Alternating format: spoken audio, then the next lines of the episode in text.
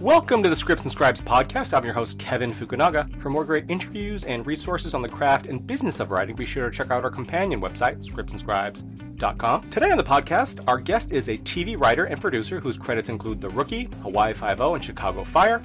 Prior to that, she was the assistant to the renowned producer David Shore, but she may be most recognized and celebrated for her work helping fellow writers and assistants in Hollywood as the co-founder of hashtag PayUpHollywood and the hashtag WGA Solidarity Challenge Grid. I can say that correctly. The hashtag WGA Solidarity Challenge Grid.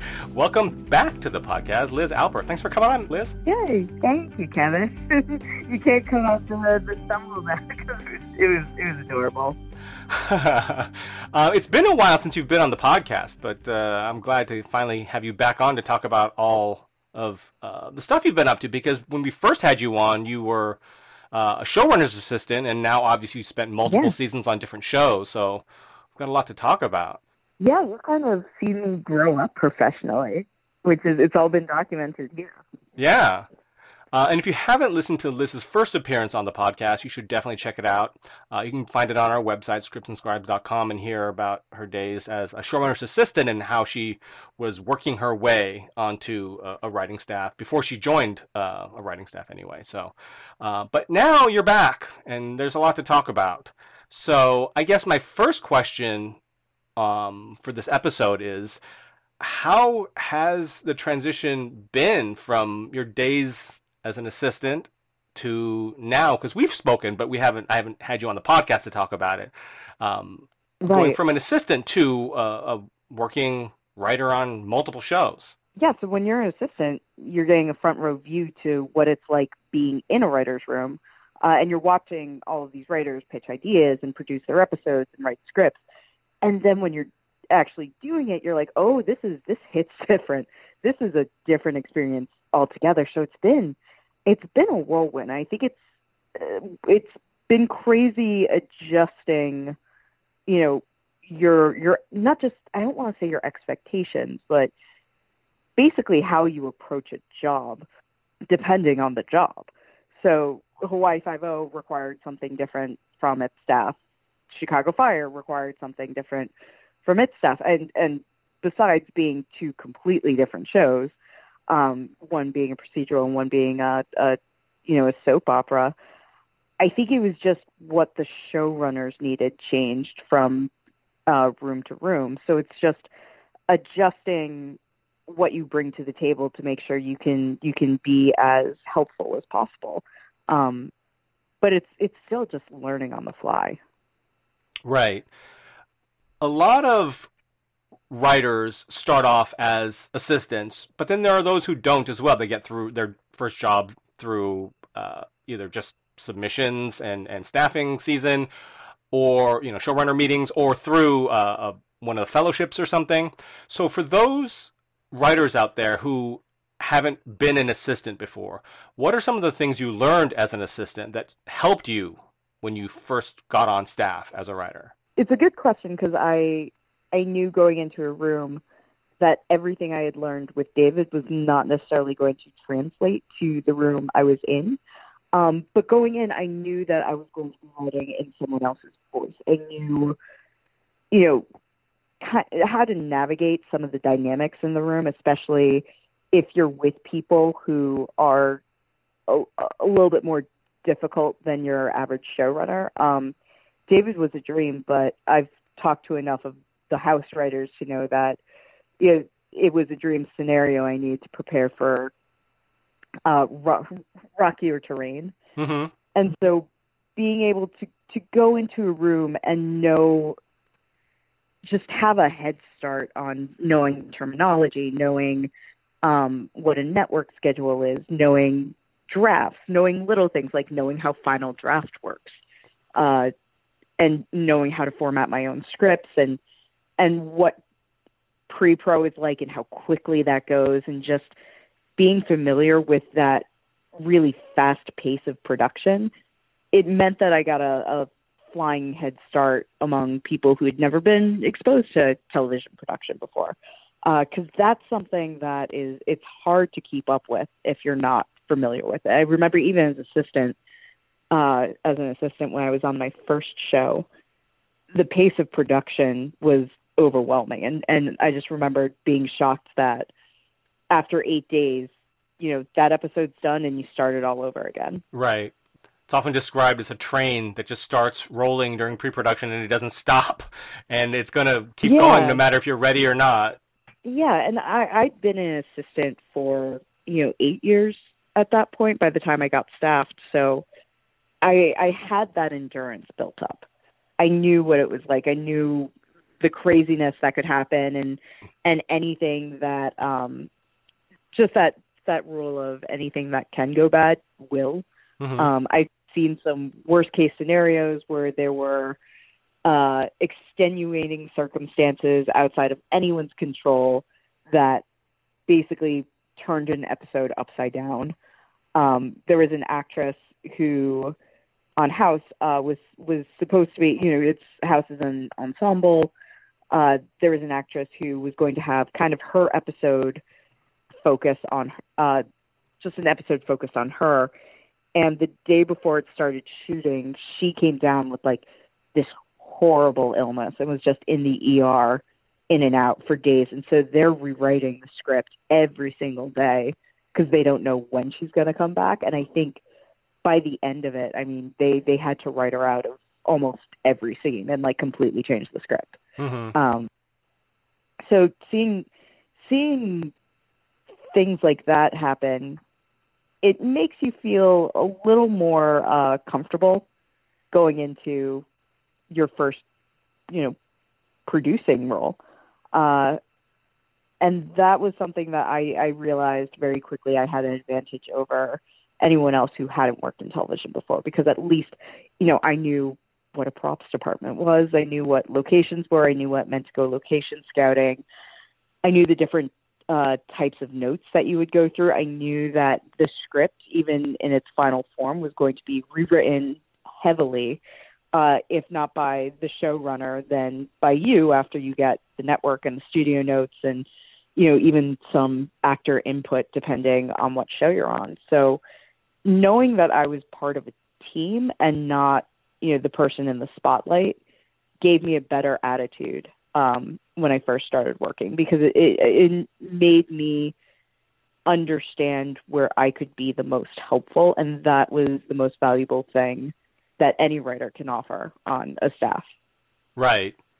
And you had mentioned that you learned the different kinds of notes that as a writer you're going to get.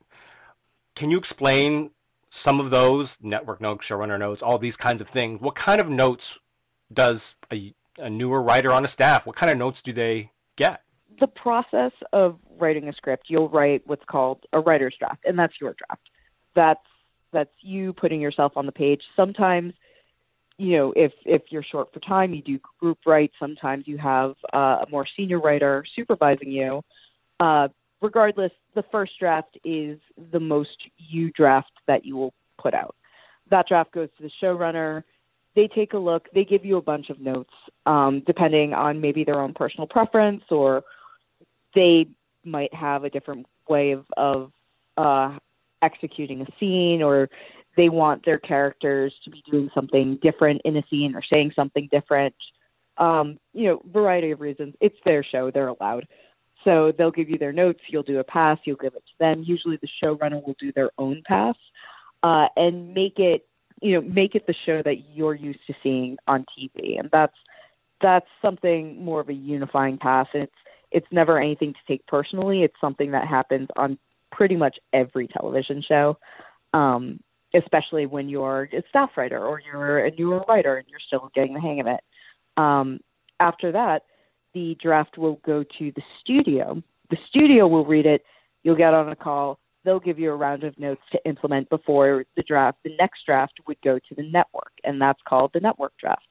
So the network will read it. Um, this tends to be, in my experience, it's always the most anxiety ridden uh, round of notes because at this point, you're getting very close to production. Most of the times, you're done with the script you know, it could be anywhere between seven and one days before production. So network notes is the last step before you get your production draft, and that's when you go into pre-production.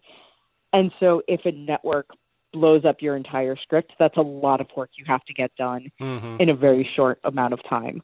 Um, and I've I've had that happen before, where networks read it and they're like, "We hate this. We hate." You know, it's it's not that they hate the writing; it's that we don't like the idea. We don't like that the characters are doing this. We don't want, you know, this story to play. Um, change it, and so you have to change it. And when that happens, it's usually all hands on deck. People will help you rewrite this draft. Sometimes uh, the showrunner will just take it and say, "I'm just going to write it because, you know, I it's going to go through fewer steps to get it where it needs to be." Uh, and then once you know, once you're done with the network draft and they give their blessing, goes on to production, and that's the draft that uh, in pre-production you start working off of. And that's the draft that the line producer will read and start going, uh, we can't afford this. You know, we've uh, they start budgeting the episode based on, you know, I think it's either studio network production. It depends on the show, uh, but they start budgeting out the script and they'll come to you and say like, we can't afford this entire action sequence in the third act. We can't afford it. You need to cut it to something on the stages, or you have, you know, six. You have uh, thirty-three different locations in this script we have to get it down to 15 like we just we have to for for time and budget um, and so you'll do another round of notes to kind of make it producible and that's taking into account actor availability that's taking into account uh, locations money all of that days in days out uh, any conflicts that your leading cast might have uh, so you're you never stop write, rewriting this draft. Right. You just never stop. Um, and and sometimes you know showrunners you'll be getting through pre- pre-production and they'll say actually you know what? I've had this idea for the next episode but it means that we have to change things in this episode so everything makes sense. So we need to rewrite during pre-production and and put out new pages. And so when your when your draft goes to production, it's uh, it's officially locked. And what that means is any changes that come next are printed on new paper, and the rest of the script stays the same unless there's so many changes that they just issue a whole new script. Right. And and you know there's there's a whole variety of colors. So if you're ever on Twitter or you're in a chat room and someone's like, "Oh yeah, our show got up to double blues," um, that's referring to you know in production in a locked strip uh, script. There were so many changes that the uh, the pages issued went through the color wheel twice, Right. and you know someone tells you we were on third cherries for that episode, and you just you need to understand. Just buy that poor person a beer and give them a hug. You know, Yeah. take them to a spa because they've had a they've had a rough day. The script So- coordinator. Yeah. Yeah. you know, the worst thing I've ever heard is a script coordinator telling you they had to issue third cherry at like three in the morning, oh, and yeah. that was that was like I don't understand how they were sane. salmon is my favorite color. Uh, Oh, salmon. so, other than actual experience, like you're talking about in terms of production or in the writer's room, did being a showrunner's assistant or any kind of assistant really help you in other ways in terms of staffing? Oh yeah, it, it built up my network. Yeah. So being an assistant meant that I got to talk to people, assistants at studios and networks, agencies, management companies, other pods, and those assistants have now risen through the ranks as their directors of development or their VPs of development at their networks. Um, I have a friend who is, you know, one of the VPs at uh, Fox Development, and I've known her since she was an assistant. And like seeing her climb the ranks and work as hard as she has has been amazing. Um, but it's also kind of weird because sometimes I'll I'll sit and I'll look at her and be like, "Holy shit! Like, look at us now. We we used to, you know, I remember when we were eating salads and we were talking about our boss's crazy ass schedules and hmm you know, now look at us. Now now we're the ones with the crazy schedules and this is so cool, but also so grown up and and very weird to to take into account. So yeah, it's it was it was incredibly beneficial in getting to learn Hollywood politics and all of the all of the circumstances that could lead to a show not getting picked up and and you know what sells the product and what uh what doesn't i suppose so i i'm grateful for it um i wish they had paid me more but i think that's that's the woe of every assistant in hollywood right, now? So, from showrunner's assistant to staff writer to story editor, ESE, executive story editor, uh, co-producer, what, in terms of the different levels of writing on a staff, what did you find are is the greatest difference between them in terms of your responsibility and also what you learned from each role as you progressed up the the chain from again just staff writer to producer level? Yeah, I think the biggest difference that I really saw um, was the jump from lower level to mid level. Mm-hmm. So when we were, you know, staff writer, story editor, ESE, you're still kind of getting away with stuff. You know, you're still expected to be learning the ropes and, you know, uh, understanding how to produce, and you get a little bit of slack. Uh, as co-producer, you know, you're expected to to shoulder some of the burden. And so I would help um I would help with the group rights, I would help run the room when the uh EPs and the co-EPs had to be out if the showrunner wasn't around and all of the upper levels were off uh group writing a script, I would be the one helping to run the room and break story. Um I you know, as a co-producer, I supervised one of the new writers on their first uh, produced episode. Hmm. Um, I, I was entrusted to do that, and that was very, very cool. Um, and you're you're basically trusted with more responsibilities, and so you're you, you get to you know you're not exactly in the room where it happens, but you get to peek, which is cool. You get to sit down and shadow and. You, just knowing that uh just knowing that you're you're expected to really step up and help when the showrunner needs you to help. I don't think that's something that's you know specific to any show. I think that's expected of staff writers if your showrunner expects that of you. But across the board, I think it's it's safe to assume that once you're in the mid level, people are kind of looking at you to pull your weight. Mm-hmm.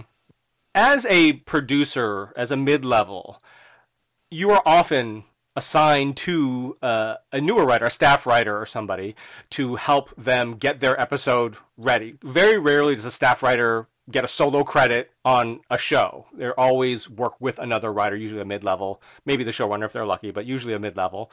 And what is that like from your side, actually having done both, having been a staff writer, I'm sure you worked with an, a mid level, and as a mid level working with a staff writer. How does that relationship work? And again, I'm sure it's different in many cases depending on the parties involved and, and the writers involved and, and their styles, but maybe you can shed a little light on that process. Yeah, absolutely. So, in both cases, um, when I was a staff writer, I basically shadowed the co producer who was writing the first episode uh, with us. And the same thing happened when I was the co-producer um, helping the staff writer on the rookie with their first episode. Uh, usually, the staff writer whose episode it is uh, will shadow the um, more senior writer who's kind of going through and and producing the episode and helping them, um, you know, figure out what the best decisions are. Because the hardest thing to do isn't necessarily produce an episode and make the decisions. It's that you're making the decisions on behalf of the showrunner. So you are standing in on behalf of the showrunner, making the decisions you think that the showrunner would like. Uh, so you have to put, you you you have your own personal preference and you have your own, you know, ideas for certain, but you have to make sure that the final product is something that you know resembles an episode of whatever show it is that you're producing. You have to understand what makes the show work and what is at the heart of each show that that you know has to be there for every episode. So for example for for the rookie, it's it's a funny show, but it's not a sitcom, you know, play big for laughs kind of over the top sort of funny. The humor is is rooted in the everyday observations. So you have to make sure that you don't go too slapstick or if you're choosing props that they're they're not you know that they feel very real and very grounded and not like they're supposed to be in a sitcom.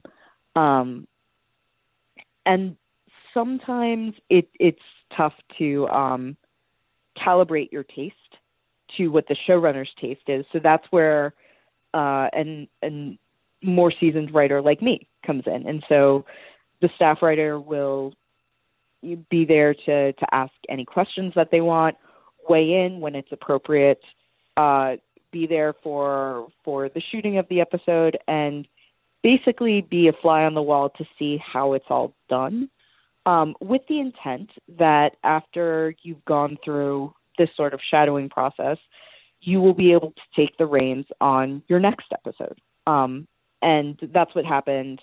When i was a staff writer we shadowed uh, the more senior writer for our first episode when we wrote the second episode. We produced it and we went out to set and we covered set and we're basically trusted to to run our own thing. Well, Chicago Fire was your first staff writing gig, correct? Yes. Did you guys shoot on a lot? No, they shot in Chicago. Oh, okay. So then this Yeah. question may not Yeah. be, be as applicable, although I, I'm still curious. What was it like walking onto the lot or onto set, uh, or even into the writer's room as an assistant, and then walking into a writer's room or the set or on the lot, being a member of the writing staff? It was basically the same feeling. Hmm. It was just this this feeling of I can't believe I'm here. Yeah. I can't believe I did it. Chicago Fire was a little different um, because the story of Chicago Fire is my alarm did not go off on my very first day, and I woke up, realized I was going to be late, like threw on clothing, and and drove at 90 miles an hour down the 405 from the west side to the valley, uh, and ran in just as you know everyone was gathering to go into the room, like basically in the nick of time. So Right. that was more of a oh my god i'm such an idiot i can't believe i did that and then once i was in the room and all the adrenaline you know, wore off it was like i can't believe i'm here i can't believe i'm doing this i can't believe i'm going to get paid to do this thing i've been wanting to do all of my life and and i'm actually here it's it's an amazing intoxicating feeling and it never gets old it does not get old i'm gonna say like i'm i'm still amazed that people let me do this for Right. a career. I've been really lucky because all of my jobs have been on lots, and that's that's not the case with certain writers. That's not the case with assistants. Um, when I was, you know, my my first writing gig, uh, sorry, my first assistant gig was on House, Mm-hmm. and those that was on the Fox lot Mm-hmm. our offices were right across from our stages. I mean, talk. y- y- I couldn't have gotten more spoiled. Right. That was such an incredible first experience.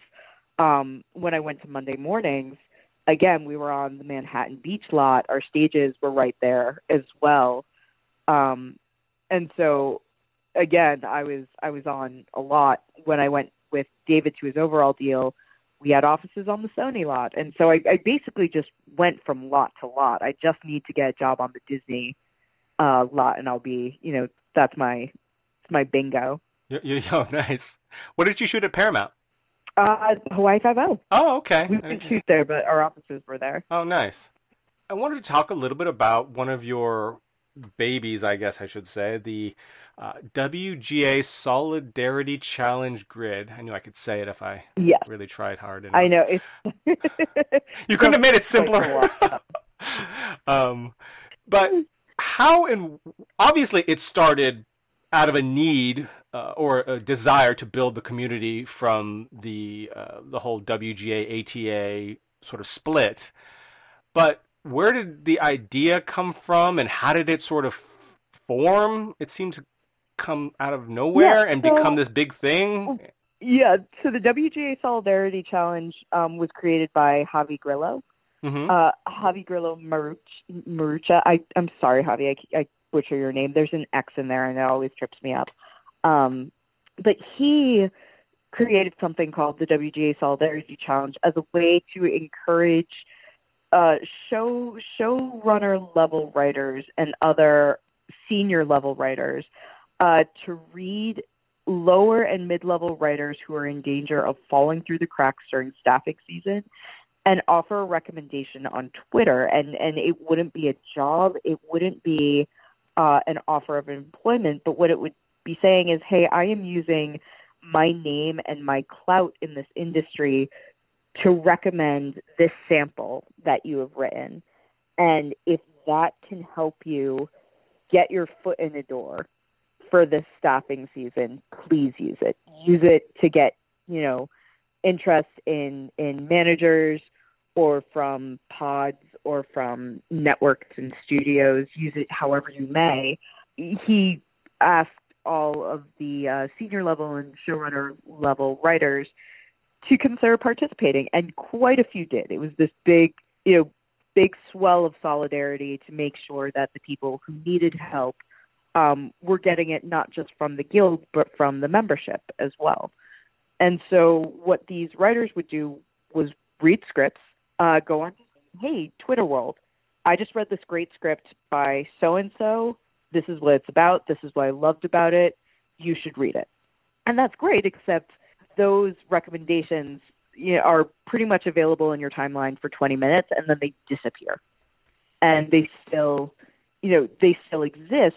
They're just no longer on your timeline because other tweets have have appeared and you know everything's being updated in real time. So what I did uh, was took the tweets from the upper level and and you know senior level showrunner level type writers and formatted them in a grid similar to how I would format uh, writer submissions for a you know being uh, submitted for a pilot uh, to staff and I made it public. I sent it out to people. I just said, if this helps, use it. Like people are reading, people are recommend recommending, and they're doing this all on Twitter where it gets lost. So I'm just making sure that everything gets written down, basically taking notes. Um, and it blew up. It it ended up being a staffing tool for networks and studios and uh, there have been uh, I've I've gotten notes saying hey I just got my manager because they saw my name on this grid and it's great and now I have reps and I feel, you know, kind of uh you know, I feel elated, I feel excited, I feel like maybe I'm actually going somewhere and that everything's going to be okay and that's a great feeling. So I I've been doing that for the last year. Um we're gearing up to do, you know, the big network push uh for this season. How many writers are actually on the grid currently?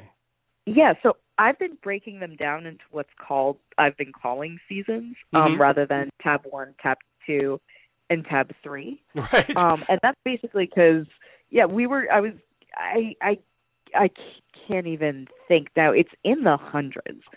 Like I think there's we're well into like 500 submissions, not all unique. Um, I'd have to go through and count all the unique ones, but definitely like close to 400 unique writers, um, Mhm. which is cool. And this uh, for for this next staffing season, I started what's what's being called season three, and that's the fresh start. And if you've been on the list before, and someone else reads your sample, someone new reads your sample and recommends it, you you can go on season three. And if you're brand new to everything and someone reads your sample, you also go on season three. So basically, you know, it's not necessarily starting from ground zero, but it's uh, it's just resetting so that everyone gets more of a shot. Right.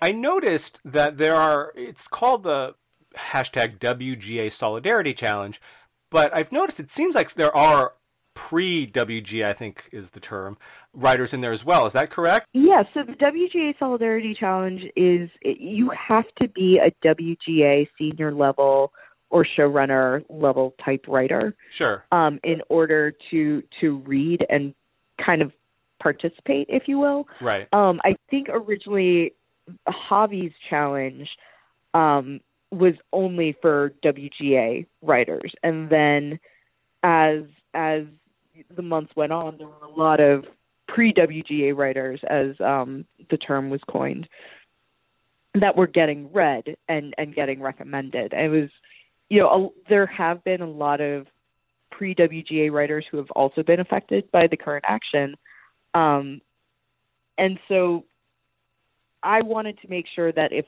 they were being recommended, they by you know the appropriate level writer that they went on the grid. Okay. Because why not? Sure. So yeah. And what level do you consider to be the senior level? You know, for recommendations for the grid, is it supervising? Is it? It's supervising and above, Gotcha. and I broke that down because when I was on, when I was an assistant, we categorized categorized writers um, by lower, mid, and upper. Mm-hmm. And once you hit supervising producer, it was like supervising producer, co EP, EP, showrunner, consulting. And basically, what it means is those are the expensive writers. Right. Yeah. More importantly, for me, one of the reasons that I've, I've been so adamant about um, the senior level writers, you know, basically the recommendations coming from senior level writers, is that when this grid goes out to people at networks, people at studios. If you're a newer writer, they might not you might not have the name recognition. Um, if you're a senior level writer, you've been around for at least a little bit, so someone can look at the grid and say, "Oh, Sean Ryan read this person, and I love Sean Ryan's stuff. Right. I love The Shield. Let me make sure that I read this." Or, "Oh, I you know I see that Amy Berg has read this person. I love Amy Berg's stuff. Let me read that. Or Alexi Hawley recommended this person. I love The Rookie. I love Castle. I know, you know, what his tastes are. Let me read that because I have a show that's going to be very similar that this person could be a good fit for. Right. It's basically like a referral through Yeah. through Twitter, I suppose. It's like a tweet of recommendation. Right. How many submissions do you get a day or a week, and how long does it take you to input all these names into the grid? It's got to be difficult to filter through them.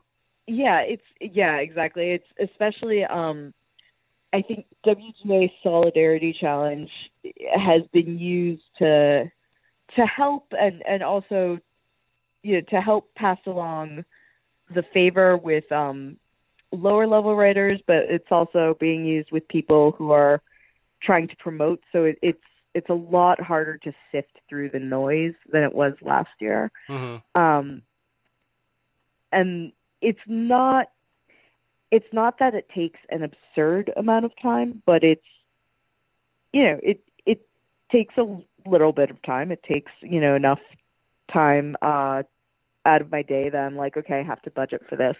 And then it's just I've also been incredibly busy with uh, board and NegCom and trying to write my own pilot so I can go up for staffing and and be you know continue being a writer. Right. Uh, that thing. that it's it's just yeah you you know it's yeah, career whatever yeah. something to pay for the roof over my head.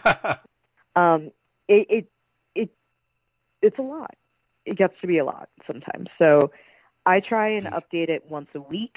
Last year it was because it was so new and it was brand new, you know, resource and everything was going crazy. I was on that grid updating. I think at least five to six hours every day, and I was wow. giving updates three times a week. Um, and I'm I'm guessing it. I'm hoping it doesn't get to that point this year, but I, if it does, like I'm going to be ready for it. Uh, but with the coronavirus and with everything that's going on in the world, that's been taking up a lot of space on Twitter. So even when I tweet out updates or when people tweet out other updates, it doesn't necessarily get the traction that it would have last year because there's so much going on in the world. So I guess the last question I would just say is, uh, what sort of advice do you have for those writers out there who want to be Liz Alper and not with the with the WGA Solidarity Challenge grid, but you know, with with the writing and the career and, and that kind of thing. What what advice would you have for writers out there? I, I, I legit slapped my hand over my mouth to stop laughing when you said that. I was like, oh no, aim higher, children, please. For your sake and for mine, just please aim higher. Um, no, I, I think this is the advice that I've given previously, but it, it remains to this day, and it's find your people. Um, find the people whose notes you trust, um, who understand what you're going through, who knew you, you know, before you did anything, before other people knew your name, when you were just kind of a nobody hanging against uh, the dance wall. Just find the people who have your back no matter what, uh, and who you know, are going to see you through the rough times because those are the people that you turn to when your grid, you know, gets printed in variety and, and things start to go crazy and, and you don't quite know how how to navigate what comes next. You know, having a foundation built out of friendship uh, is going to it's going to see you through pretty much anything. Um, and that's that's how it's been for me. That's been the thing that's been consistent this entire year is the people that I have turned to when I've needed them, or if I've had questions, or if I wasn't sure how to proceed. They are the people that I've I've trusted for the last ten years, and I'm so glad to have them now. So first and foremost, you know, make those relationships, make those friendships, you know, don't just go out and network for the sake of networking. Go and find your people. And be sure to follow Liz on Twitter. It's at Liz Alps. And you also do you run the WGA Solidarity uh, Twitter account? Isn't there one for that There as well? not one. There's there's Latoya runs the WGA staffing boost. WGA Uh, Staffing Boost. That's what it is. Yes. Yeah. So the difference is Solidarity Challenge is for scripts. Uh, staffing boost is promoting people. There you go. So be sure to follow Yeah. both though. Follow, but Yes. first follow follow first follow Liz Alps though at Liz Alps. Oh, I said, and then very quickly follow WGA staffing Group. Yes, right after. And uh, do you have other social media? Uh, that's the big one. So I, I, I try and stay off of social media. I am on Instagram, um, and that's at Liz Alps. Uh, and that's that's I, I post about pay up Hollywood stuff sometimes and, and and little things here and there. Uh, but Twitter's the big one. Yep. And your Instagram is mostly pictures of your pets, your dog and your cat, and your food. Yes, Lots pretty of food much, pictures. yeah. Yeah. yeah. yeah, yeah, yeah. um, well, that's it. Thanks for coming on today, Liz. I appreciate it. Yeah, thanks for having me, Kevin. It was great doing this again. And as always, thank you for listening. Be sure to check out our entire library of interviews on scriptsandscribes.com. And remember to keep writing, and we'll see you next time.